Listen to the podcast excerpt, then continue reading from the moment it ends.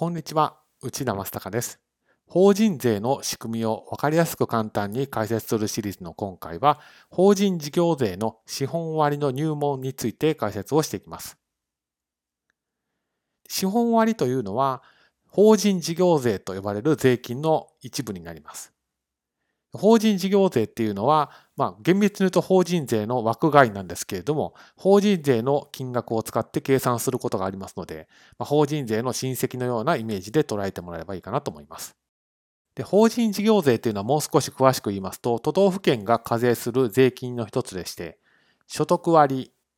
資本割、付加価値割と、この3つの税金があります。で資本割って何なのかっていうと、まあ、資本金等と、まあ、資本金プラス資本剰余金のようなものみたいなイメージでざっくりと今のところは押さえてもらえればいいかなと思いますけども、資本金等に税率をかけて計算します。ですからここで大きな特徴としましては、